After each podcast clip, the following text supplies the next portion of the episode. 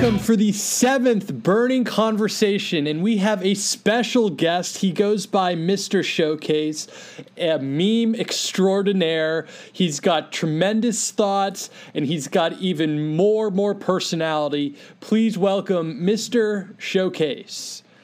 Thank you, Gus, for that extremely kind introduction. Very generous. And, you know, like, when we first started talking on Discord, like, what I loved kind of right off the bat is that we shared this like junkie addiction to this space, and that it's totally affecting our lives at home, right? Like our significant others are so absolutely tired of us talking about NBA Top Shot, and like at this point my girlfriend welcomes the fact that at 9 o'clock at night I'm speaking with you about it and not her. Yeah, it's tremendous. It's gotten to the point where I almost feel like they value the relationship more than the cash. You know, I can't figure it out, but it's driving me crazy. But yeah, it's been a balance. It's been a balancing act for sure. And so, you know, when we talk about like this junkiness that we have engaged in, like it's because of the opportunity overload that, in your words, you shared with me, that has like kind of encapsulated all of our interest, right? And like it resides in the marketplace, but it also resides online in the social communities. And it just seems like it's changing so quickly, and you can't look away or otherwise you're going to miss. Like I went out to dinner and I felt like I, you know, have no idea what's going on in the space. So like just share with me like where you see the opportunity today and moving forward. Sure. Yeah. I think as far as that, you know, that itch on the back of all of our necks, I don't think that's going away. I do have I get some peace of mind knowing now that the packs, especially really the base packs, are so hard to come by that if I do happen to miss a drop, it's not going to eat at me in the same way. Particularly with the CC moments, although many of them are I'm not knocking the moments that are still available, of course, but it was a bit of a different rush when, let's say, you could have an opportunity for a Cool Cats pack. This is even 2 weeks ago, right? Which I would say I was so loaded with rookies, right? Mm-hmm. And high value LE moments that you basically, you were just glued to your Discord. It's given some reprieve to be able to internalize what your next move is, kind of as entrepreneurs in a way, but as part of this community that isn't necessarily just focused on buying the packs, right? So it's been really exciting to kind of like explore like what are these different opportunities, like what are we seeing pop up, and even with the relatively new additions that we've seen since early January. I mean, the work that Evaluate Market has done has been incredible. Awesome. And it's cool that you brought on Plunge also just recently, because it's like I ended up getting synced with him because I realized he was joining all of the exact same Discords that I was in. It was like I was in a Discord. I felt like I was the first person in it. And I would see if he didn't join an hour or two later, he was already in it talking to somebody. Sure. And I think that's like one of the exciting things about this community and what's keeping us all engaged and opportunity seeking is we aren't just, you know, for the most part working together, but also kind of feed on each other's passions and mutual interests. Because there are so many, you know, potential avenues where we're marrying, whether or not it be video game junkies or crypto, you know, neckbeards for lack of a better term, or Chad sports bros, right? We all have our kind of like identities one way or another, and this is such a happy kind of marriage of those identities. And I'll say one more thing. One of the things that got me most bullish on Top Shot is it was the first Discord group I had seen where somebody was asking what ETH was. Huh. Like when people are coming into the community and saying like, what's Ethereum? You're like, oh my God, this is mainstream potential. And I think it's the combination of those things, of that mutual respect that you're seeing from all of these different groups, where I think what was it? Is his name? I want to say the Block J Block. Is that Block J? Yeah, and Block J. Yeah, Block J was talking about.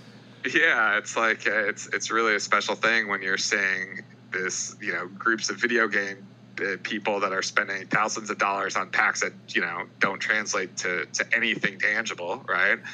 And then you've got, I invested in CryptoKitties years back, right? But to me, it was like a silly Tamagotchi, but I appreciated the tech. It was cool that, you know, you were seeing blockchain being used in this way.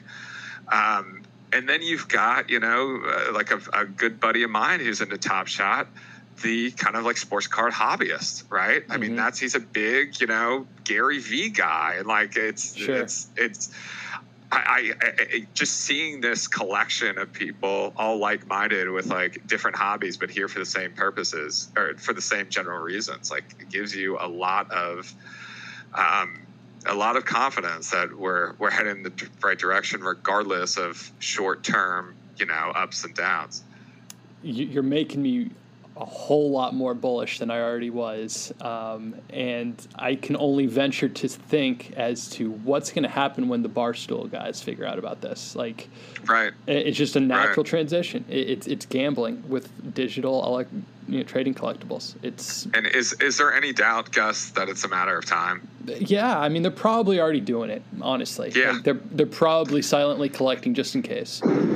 You can learn a lot too by the people that obviously, like the people in their circles that follow Top Shot, right? And it's I have this friend of mine who's the hobbyist. A couple weeks ago was sharing like, well, Gary Vee's not following Top Shot, but his brother and his agent are, right? And it's things like that where it's pretty clear. And if you're Gary Vee, and I have the same reservations about the very minimal amount of, real, let's say like top level analysis that I can do, releasing it to everybody, because it's like, oh, the edge is so valuable to get any additional edge. It's like, you want it, right? There's no doubt that these people aren't going to say a thing about it until they've amassed the necessary, let's say the balloons, right? They're smog in their castle with their coins, at which point then they'll let out the word. And I think that that's kind of what we're going to be seeing here, drip by drip, until it gets to a point of no return, which is, again, I mean, I feel inevitable. It's just the concept. It's as cheesy as it sounds. The concept is in cliche. It's too good. And, like, whenever I think that it's too good to be true, I try my hardest to think of how this thing could go wrong. And, Plunge offered some interesting thoughts that, if the technological issues persist and pack drops are not equitable in distribution, and he highlighted how, those who got packs the night before also got the hollow pack. So now we got a bunch of the same people getting packs, and that's not a great thing, right? And if these issues continue, like, there's not going to be that wave of new support. Do you have like any additional thoughts on that, or another way this thing could go? I agree, but maybe disagree a bit. I think the reason that there wouldn't be additional support is only because Dapper would decide that they're not ready at that point to open up the gates for all of these new users. I don't have any doubts, and I think Plunge mentioned this specifically in a poll that he did, right, where it's like, what is it, 60% said they'd do it again. Yeah, I think that that's actually a very emotional response. I think much more likely the real results are closer to 90%. I've got friends. I had multiple friends who were complaining that they weren't going to do it. They were going to liquidate their accounts, et cetera, because they were pissed. And rightfully so. I get it. I mean, I was pissed, and I was number 4,000. I wasn't getting anything anyway, right? But they're not. I mean, they're in there the next day talking to me about, like, moves to make, right?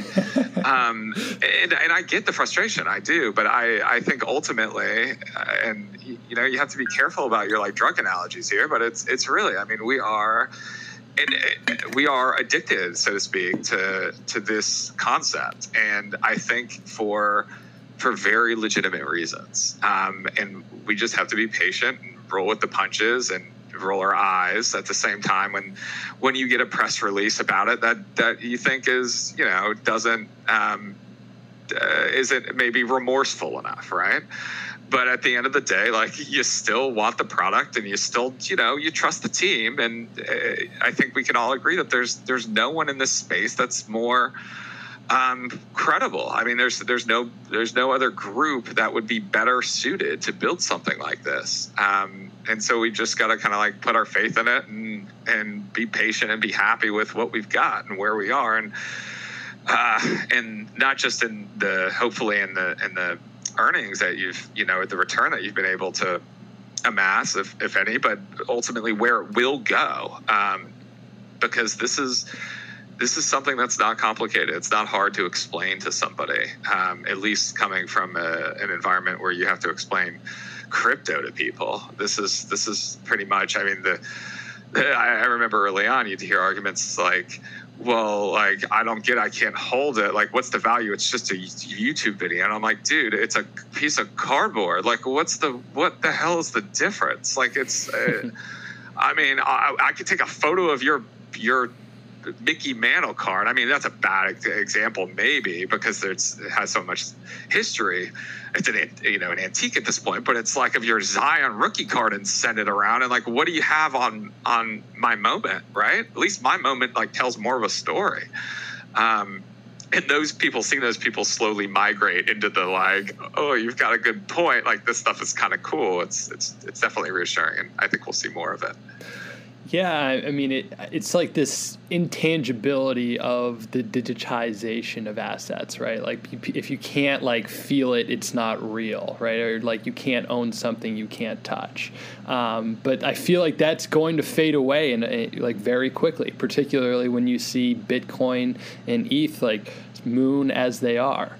Right. But, you know, I think we've made a pretty good long-term case that this thing's going up. So let's bring this back more to the short term and, like, talk about this new Cool Cat Challenge, right? Like, this new Pack 2, we know who the players are. It's a Kentucky focus.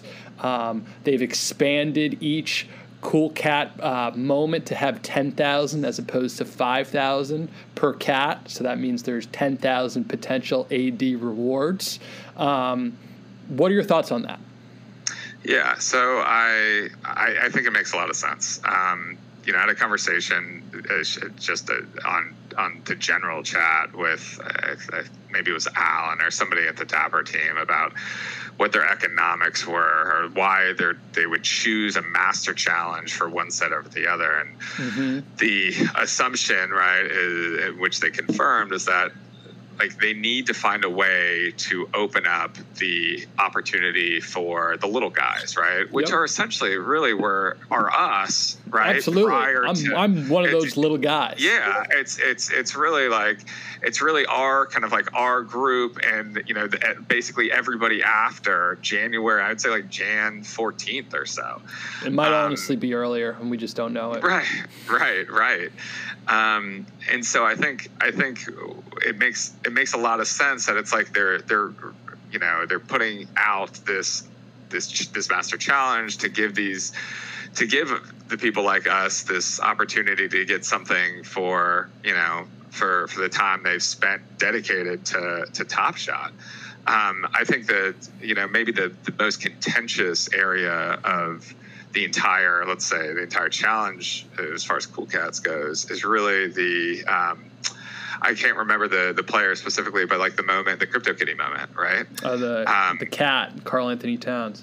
Yeah, that's what it is. Yeah, exactly. And whether or not that is or I guess like how the community perceives it. I mean, I at the end of the day, I don't think, I'm not worried about it turning people away, and I get the value that it brings, let's say, by introducing this other like NFT community to to Top Shot, but at the same time, and this is coming from somebody that was lucky enough to dig up his old CryptoKitty address, hoping that there would be some like $1 million kitty in there, and there wasn't. I obviously had sold them all, you know. Unfortunately for me, I'm sure. But it's been a circumstance where I think there's some contention there, but and I'm a little worried that the marketplace value will be too high and in a sense contradict the ultimate, you know, purpose of this initiative in the first place, which is to increase that accessibility. But we'll see. I mean, we'll see. And I've gotten the impression from Rome and the team that it's something that they're, you know, taking seriously, and we'll have a, you know, an eye to throughout the process to make sure that that, you know, in fact isn't the case. So what's your prediction for the prices of these Cool Cats as we progress through the first couple pack drops? Like, I'm looking at a 2-digit price point, yeah, but you never know. So they're out of 10,000, right? Yep. I think do we know what we don't know what the reward is yet, right? It's an Anthony Davis reward. Oh, it is. It's an Anthony Davis reward. Yeah. God, it's, again, there's so much. There's just so much stuff to follow. I'm like, right? Surprised I didn't know that. At the same time, I'm like, like, how do you keep track of it all? Yeah, I mean, I could see maybe high. Isn't it like kind of two figures? Isn't it kind of under? Go ahead. What was that? No, go ahead. Well, I was going to say, I think you can't underestimate the power, really, the power of the whales in this sense. Mm-hmm. I think it's, you know, how much attention do they want to give it? Because they're ultimately the ones that are setting the floors for really for everything, right? And it's not malicious. It's just good economics and good business. You know, they've got an opportunity, and you see it really clearly with the hollows. But the most notable for me, and something I was, you know, just chat about all the time, is like what happened with Evan Fournier and the right. Curry MGLE, right? It's like you notice this trend of moments going, you know, sky high, some of them, right? Before these challenges, and then obviously dumping back to kind of like what they should have been in the first place. And for the purposes of Evan Fournier, for those who don't know, I mean, you're talking about a moment that was purchased, I would guess, on average for about 20, maybe 40 to like 180, $200. That was selling for $4,000, and 20 of them sold for $4,000 or roughly, leading up to the Curry MGLE challenge. And so, and what's nice about tracking this stuff with the hollows is there's only 100 of them, right? So it's like,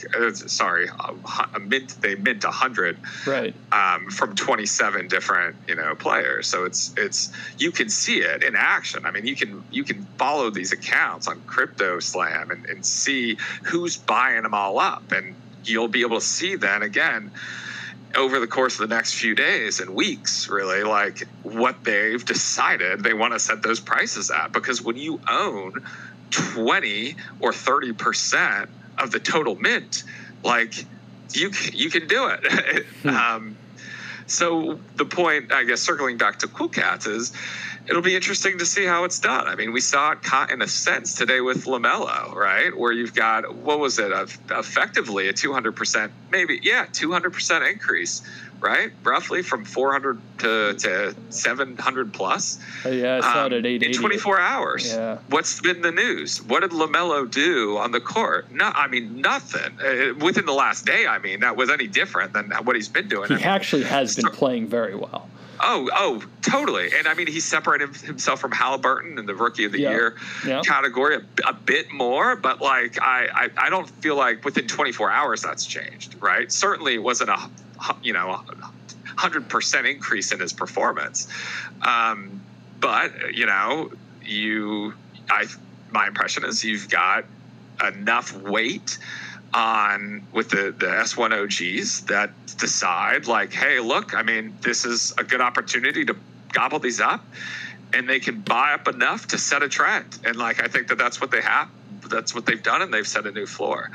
So we'll see what they decide. I think you know, $50 to $80 to start for the new Cool Cats is probably a good guess. But leading up to the AD challenge, I mean, I can't see a scenario where they don't at least double in price. I mean, the one that's most exciting or most interesting to me is the value of the Luka right now, and what seems, I think, undervalued in the sense of the weight that it carries as most likely being the bottleneck if it's not the Karl-Anthony Towns CryptoKitty moment. Because if what scares me about that moment is when the Anthony Towns moment gets released, it's going to trickle in. And if these moments just trickle in, we're going to have no chance. I mean, they're going to get bought up. Every single one, I think, is going to get bought up when it hits the market. But the Luka scenario is an interesting one, and I really don't see a situation where we're not looking at the lowest that Luka's going to be for the foreseeable future until at least after we get the LaMelo challenge or the LaMelo reward, which right. I mean, we've got probably 4 months till, but so. You know, I think you touched on so much there, and it definitely ties into how we began this conversation in that there's such a combination of themes and aspects to what gives value to these moments. And it's for that reason that it's such a complex kind of dissection, right? Because there are all these things at play, and like, you know, it actually is true that LaMelo Ball is like playing some of the best ball in the NBA, like, and he's showing some 3-point range. Like, he has the makings potentially of a true superstar, but that's not really the conversation about his price value, right? Like, it's a totally separate story, right? And you know, this Luka story is also a separate story because, like, you know, once they trickle in, as you say, like, there really will be a bottleneck. Like, I'm convinced that that's when people are going to start to buy and start to recognize this future value of the LaMelo, right? And what I do want to kind of touch on, which, you know, shockingly you didn't touch on, was the distribution of these Cool Cat packs, right? So if we go back and look at the way that those packs were distributed, like, we saw like little ebbs and flows after each mini distribution, right? And I like, is that the best way to go about it? So I guess the question is, what is the distribution that is going to be the best way to get the most amount of collectors towards the reward? It's a great question, and yeah, and a necessary one. I'm not sure. I mean, honestly, Gus, I think if I were to take a stab at it, I think dropping them all at once is the best way to buy the moment at its cheapest. Okay. It also evens the playing field, because in the same way that limiting the pack purchases does, right? Because when those moments drop, it's effectively an opportunity for everybody at the same time to be able to purchase them, okay, right? They have the same chance of being able to gobble up, right, which of the various moments they want. Versus when they're trickled in, it becomes, I think, it's easier, at least how I understand it, for them to be purchased programmatically, which is absolutely what's going on anyway, which, and to the most part, I would almost say, like, I support. I mean, I certainly don't have a problem with it. When it comes to pack buying, it's very different. I mean, pack buying totally ruins the game, Top Shot, for everyone, when just, you know, when somebody can come in and literally just buy up everything, right, straight from the packs. But when it's purchased, you know, programmatically, it's, I don't know. I don't feel like it's the same detriment. But I think, getting back to the, you know, the best distribution of these packs, I think you've got to do it, maybe not in one single a lot, man.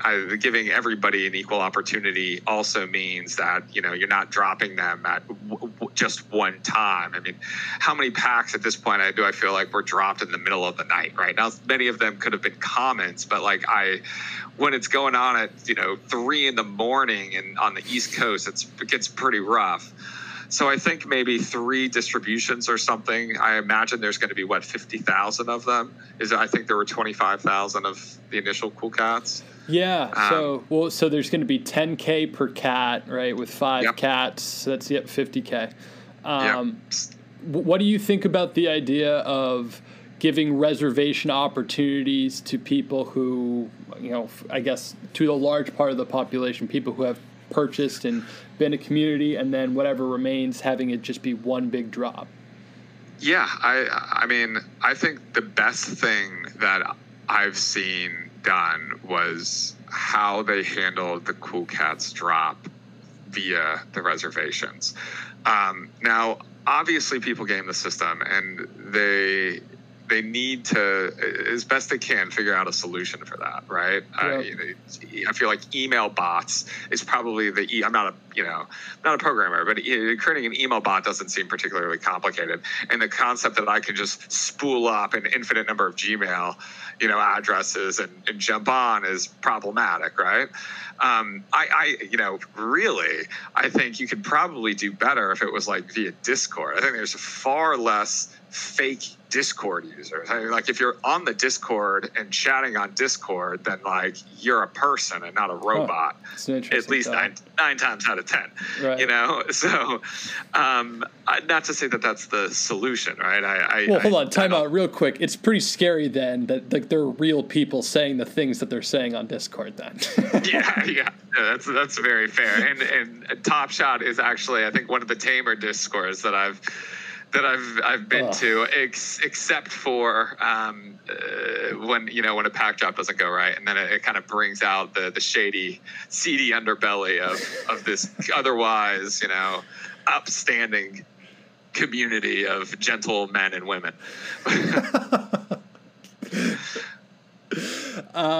Well, great. So let's peel it back to the Cool Cats, and then ultimately, like with this AD challenge, like, do you think we're going to get closer to, by like the percentages, maybe 7,000 ADs by the end of the reward, or do you think more will be achieved? Well, I mean, I guess I don't see a reason that you would not. I want to say I don't see a reason why you wouldn't have the same percentage of AD completions that you do Luka completions, but the difference is the Luka completions, people understood that it was likely to be the bottleneck. AD doesn't carry that weight, right? So even though, let's say the players are comparable, right, just for sake of argument, and the fact that there are even double the, like, even if it was the same, mint, then like maybe I would think that the AD's got to be valued significantly less than Luka. I think maybe if I were to just take a total stab in the dark, I see the total value of the next 5 moments by the time the AD is dropped closer to $500 than I do $1,000. Whereas now I think the value of the 5 is probably closer to $1,300 or $1,400. And the reason for that is just simply that you don't need it. I don't think you don't need it in the same way. And this, remember, like, this is Dapper's goal. Like, Dapper wants these moments to be right. much less expensive. They want it to be kind of like the people's set, so to speak, Sure. So I think, and ultimately they control the nozzle for new users. So it'll be interesting. I mean, if we end up seeing that price go up significantly, where you've got a similar circumstance that you did last time, where you've got these moments, let's say 2 weeks before the reward or a week before the reward, going for $200-$250. I can't imagine a scenario where they're not going to increase the next Cool Cat moment by double of 10, but to 20,000, right? Because they've just got to keep that supply up to meet the demands of their objective here. So which, you know, is something I wrestle with, but ultimately that raises the value of the Luka considerably, as well as the initial 5 Cool Cats moments. So it's like, I don't know, maybe this is like really a steal at this point to get, you know, as many $80, you know, or $120 Devin Bookers as you can. Like, log them in now, right? Or at least take another look at the Lukas, because literally anybody that's going to want to do this challenge in 3 months is going to have to come back for him. Sure. I mean, it's interesting. Like, ultimately, there can only be like 3,500 or so, like, complete LaMelo sets. And like, when you see like 700 of them go on the marketplace, you just slash those off the top of the LaMelos. Right now we're probably under 3,000. And, you know, once people start to recognize that foreseeable value in the LaMelo, like, that's when they really start to jump. And, I mean, we'll see. Well, we'll see. Yeah. And it's, you know, on the theme of opportunity overload too, it's, I think one of the things that, is at the top of my mind now more than ever is like, where is my best opportunity for immediate reward? Right. It's our short-term gains, because we're all in it because we think that, you know, S1 is going to be the, you know, the crown jewel, let's say, of the future of NFTs in general, really. Okay. But like, at least it's sports collectibles. So, but is that the best opportunity at this moment? Probably not. And that's, I think, like, something that's been tough, kind of like wrestling with the last couple of weeks, is like, you know, where do we see, and it's not to make a quick buck, right? But it's, because eventually we're all kind of going back into that pool. I think everybody that's in it says, look, I want the LeBron, you know, Kobe dunk, right? Mm-hmm. Like that, in my eyes, that's kind of like, that's a very staple piece, the base, right? It's, I think, like maybe a little less than $6,000 right now. But how are you going to get it? Like, unless you're putting in more money. And I'm sure like a lot of people that are listening to the podcast and, you know, are out on a lot of these forums and discussion boards, like they've already invested a lot, right? So it's like, what can you do to take most advantage of the market? Whether or not it's, you know, in a dip, or it's, if it's trying to, you know, more immediately upwards. And it's one thing that's really nice about Top Shot is there really are a lot of those opportunities. I mean, there's so many different ways you can play it. And I think part of the reason that we're all having such a hard time juggling our personal lives is like, we're just trying to soak it all in to give ourselves the best odds at this point. Which is, I think, when explained to my wife, doesn't go as far as I wish it would, but I ultimately, she gets it. I mean, this is like very extremely valuable research time, and we know what's, you know, what it looks like when a huge wave of people come, and we want to make sure that when the next wave does inevitably show up, that we're best prepared for it. So, you know, when we kind of think about like the next wave and, you know, some of the early podcasts, Burning Conversations, have included like this idea of intrinsic value, and Serge Kassarjian laid out the framework that intrinsic value could be found in these NBA Top Shot moments through the extension of the license that the Dapper team has struck with the NBA, and that these moments are merely fractions of that license that they've struck with the NBA. And, you know, I think this value has the opportunity of morphing into not only what it has stood for in the intrinsic value of the license, but also what these moments can do for you. Now, I've spoken a little bit about Swish Fantasy, and it's gaining some popularity and people are playing. There's been some good prizes being won, but I think this Hard Court app is where you're going to see some more, I guess, visible intrinsic value, where like you can pump your team or your, I guess, like player in Hard Court with your moments, and that will design or characterize your player. And, you know, again, like awesome opportunity. But I fear that like the common person, the person who's going to love this the most, is not going to have any sort of shot at it.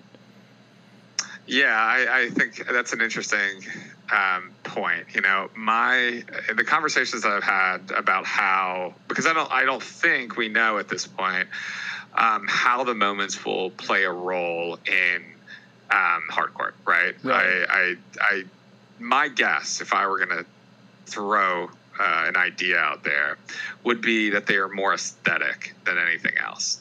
I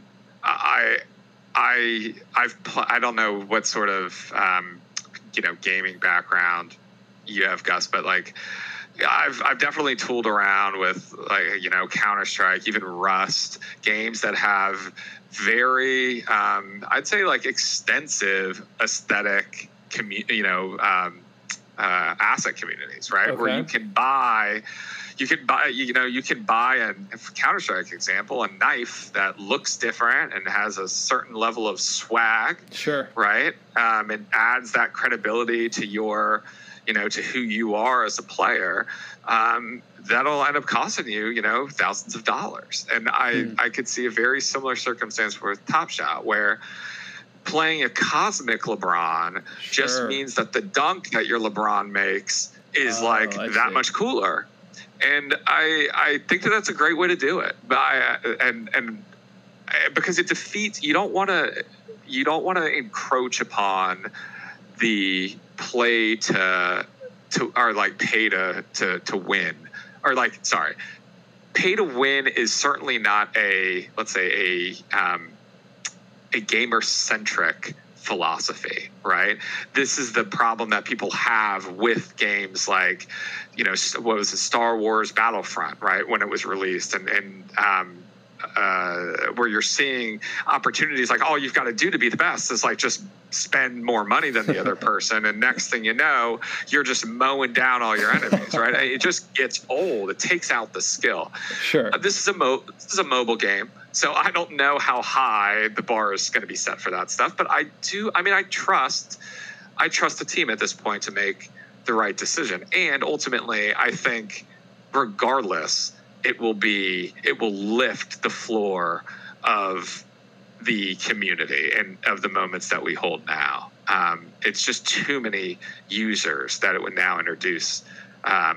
It would introduce the market to, and I mean, just like you know, the guest you had on a couple days back. I mean, if you're spending thousands of dollars on cards, let's say, for a game that is effectively worth nothing at the end of the year, and you've got to, you know, you have to sell them for a lot. The smart investor, let's say, if it's investor, you know, with air quotes, is he's selling them, you know, right before effectively the game gets replaced with the next version, right? You're in a situation where it's like users catch on. The people that play, you know, gamers don't want to keep doing that forever. They see it as aggressive business practice, and it really kind of is. So I'm hoping that they don't go that route, and I don't think that they will. But it'll be really exciting to see. And I also didn't realize until recently that I think it's slated for the end of the year. I mean, we'll see. Obviously, it's, you know, 11 months is still a long way to go. But hearing Rome say that was kind of encouraging. I mean, the idea that within a year from now we're going to have a mobile game to sit on top of this already like very thriving community is very exciting. And then I've invested in games. I don't know if you're familiar, Gus, are you familiar with Gods Unchained by chance? Honestly, I'm not much of a gamer. Yeah, so Gods Unchained it's an NFT game. It's effectively like Magic the Gathering, okay, right? But in NFT form. Interesting. It launched about a year and a half ago. The joke is, you're familiar with Bitcoin Louie? Sure. Yeah, so Bitcoin Louie, he's also on the board of the Gods Unchained thing. So when I I like signed up for the Top Shot Discord. I had to message my buddy. I was like, dude, Bitcoin Louis is here, right? And he's like, Bitcoin Louis has been in every single Discord, crypto Discord I think I've ever been in, right? Like ever. But it's like you see concepts like that, which are, you know, they have, it's a great idea, right? You take a game like that, but you can actually own the card. It makes a lot of sense, but it just doesn't have like the same street cred as you get when you have something like the NBA. So it'll be really interesting to see, I think, like how they adapt this concept and whether or not, I mean, what to even expect in terms of gameplay. I don't know. Is it a card game? It seems like it's not, but like we really just at this point, as far as I understand, like we just don't have those answers. Well, yeah, I mean, what I'd love to hope that it will be is that, like, you get to play coach with your players, dial up a play, dial up a defensive play, and then the moment basically shows which one. And then you just play a couple possessions back and forth. You make some substitutions. You know, there's energy levels, all that sort of, you know, like the opportunity overload is there, right? And, like, it's interactive. The legendary moments, like, give that, like, characteristic, like the swag when you dunk on them. Maybe there's, like, an extra like quality point there for like a more scarce card, like whatever, like it's all there in front of you. I think the obviously it's about just combining it all. It's getting the moments and the word out to more people. It's exciting, man. I feel like the more I think about it, the more I'm like, ooh, what about this? Or like, ooh, what about that? Totally. I guess I will be disappointed if you have a circumstance where LeBron Cosmic is dunking in this game and isn't like flying effectively to the moon with stars shooting out during the like animation sequence, right? It's gonna, any way they cut it, it'll be cool and it'll lift the floor without a doubt. There's so many gamers out there that don't even realize that something like this is on the table, that it's coming.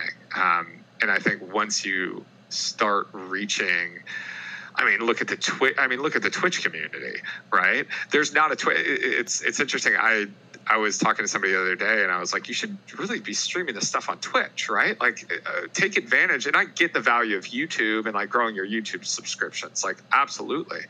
But there's a huge market for that as well. And it's these, and there inevitably will be, Gus. I mean, that's another opportunity overload. It's like, be the Top Shot Twitch streamer when this game launches, because it will. And you're the person, right? You've got the legacy. You've got the legacy information. You've got the set. At that point, you're the OG. It's an amazing, that community is a hell of a community to be a part of. So I think it's inevitable, and I can't wait to see more renderings at this point, because I feel like really that's all I've seen. They keep it under pretty, you know, I guess they keep it under lockdown. Another thing is what they're doing with like UFC, right? And inevitably, although they won't confirm it officially, but like the NFL, these are all, I mean, really they are. Variations that will be done, if not by Dapper, but by other community members, by other competitors, and it's just a matter of time. And how are they going to handle those betas? So there's no, I mean, I just one of the guys I'm familiar with, Wade's, but he made a good point. Like he doesn't see a circumstance where they're going to close the opportunity off to such a select group of people like they did for this. Right? It's too much of an advantage. And I think it's really kind of causing Dapper problems at this point. Huh. So it'll be interesting. It'll be interesting when those platforms launch. I mean, they've even got like a Dr. Seuss one, right? So it's like, it's really starting to pick up these, like the more of these mainstream communities. And at this point, it doesn't make sense. It's like why you wouldn't want to kind of like venture into those just for an the possibility of seeing the same growth that we've seen here, which is why in some ways why I think one of your last guests was buying up CryptoPunks. Right? It's like just another or hash masks, which is like doesn't obviously have the same. Legacies, CryptoPunks, but just like the idea of diversifying yourself in NFTs, because regardless of what happens, specifically, this week or next month, like this is we all know that this is the future at this point. It's kind of like it's no longer, we're no longer scared that it's just a fad. So I'm gonna take a wild leap of faith with a final question for you, Mr. Showcase, to end the show here. And we're taking this kind of beyond just the NBA Top Shot space, but a little hypothesis thought I've been working on is that NFTs will ultimately be a hedge against Bitcoin and Ether, and we're starting to see a little bit of that right now. Thoughts on that? Yeah, it's a great question. I don't know that I've seen enough data to draw a conclusion on the NFT market and its relationship to the price fluctuations of Bitcoin and ETH, right? Not to say that clearly, the data exists. I haven't looked at it closely enough. That said, I think it's the increase of the value of cryptocurrency will inevitably lead long term to the increase in value of these moments. Okay. Only I think because it introduces so many newly minted, let's say, wealthy people who otherwise may have not been in the community at all. The only reason I got into NFTs is because I was into crypto, right? And you just go down the rabbit hole, and NFTs is kind of where you inevitably land if you just continue digging. Right. So the only way you continue digging is if you're making a lot of money in crypto. Otherwise, you're disinterested. You go back to trading meme stocks. So it's like, at this point, I think it's I think it's just we're gonna see Bitcoin and ETH, I think, grow this community. The short term, maybe, if you see Bitcoin and ETH, I do think with Bitcoin and ETH spiking in the way they have, you're probably seeing a lot of people liquidating. I know I sold some of my moments for crypto because I wanted to make sure I was diversified, right? But I think ultimately it's a lot of those same people that are coming back into the community in the first place. The people that I'm selling these moments to ETH for are crypto people that just haven't gotten into Top Shots yet. Because the OGs aren't buying them because they already have them. Right. So it's really again, a rising tide lifts all ships situation, although it may not seem so, I think, in the short term. Well, what a great conversation, man. We hit on a bunch of things. It lived up to the theme of opportunity overload. Really great conversation. Any final words before we go? No, guys, I appreciate you having me. It's just difficult situation when I feel like I could probably talk about this stuff for hours. Pin me down on a subject is it's no easy feat. So I appreciate your patience through the rambling, and really looking forward to seeing this channel grow. You're doing something special, and following the guests that you've had so far is it's really it's an honor to be able to be here talking to you about this stuff. Well, we appreciate that for sure, Mr. Showcase. You're welcome anytime on again. And, I think that's what we're trying to do with our podcast, is trying to broadcast the stories of those who got in. And because everyone's got a different story, although patterns are kind of similar. And it'll be fun to kind of look back on, how this develops. you know, maybe just a week from today. Yeah, I mean, certainly 3 months, 9 months from now. Totally. Thanks again, Gus. Absolutely, man.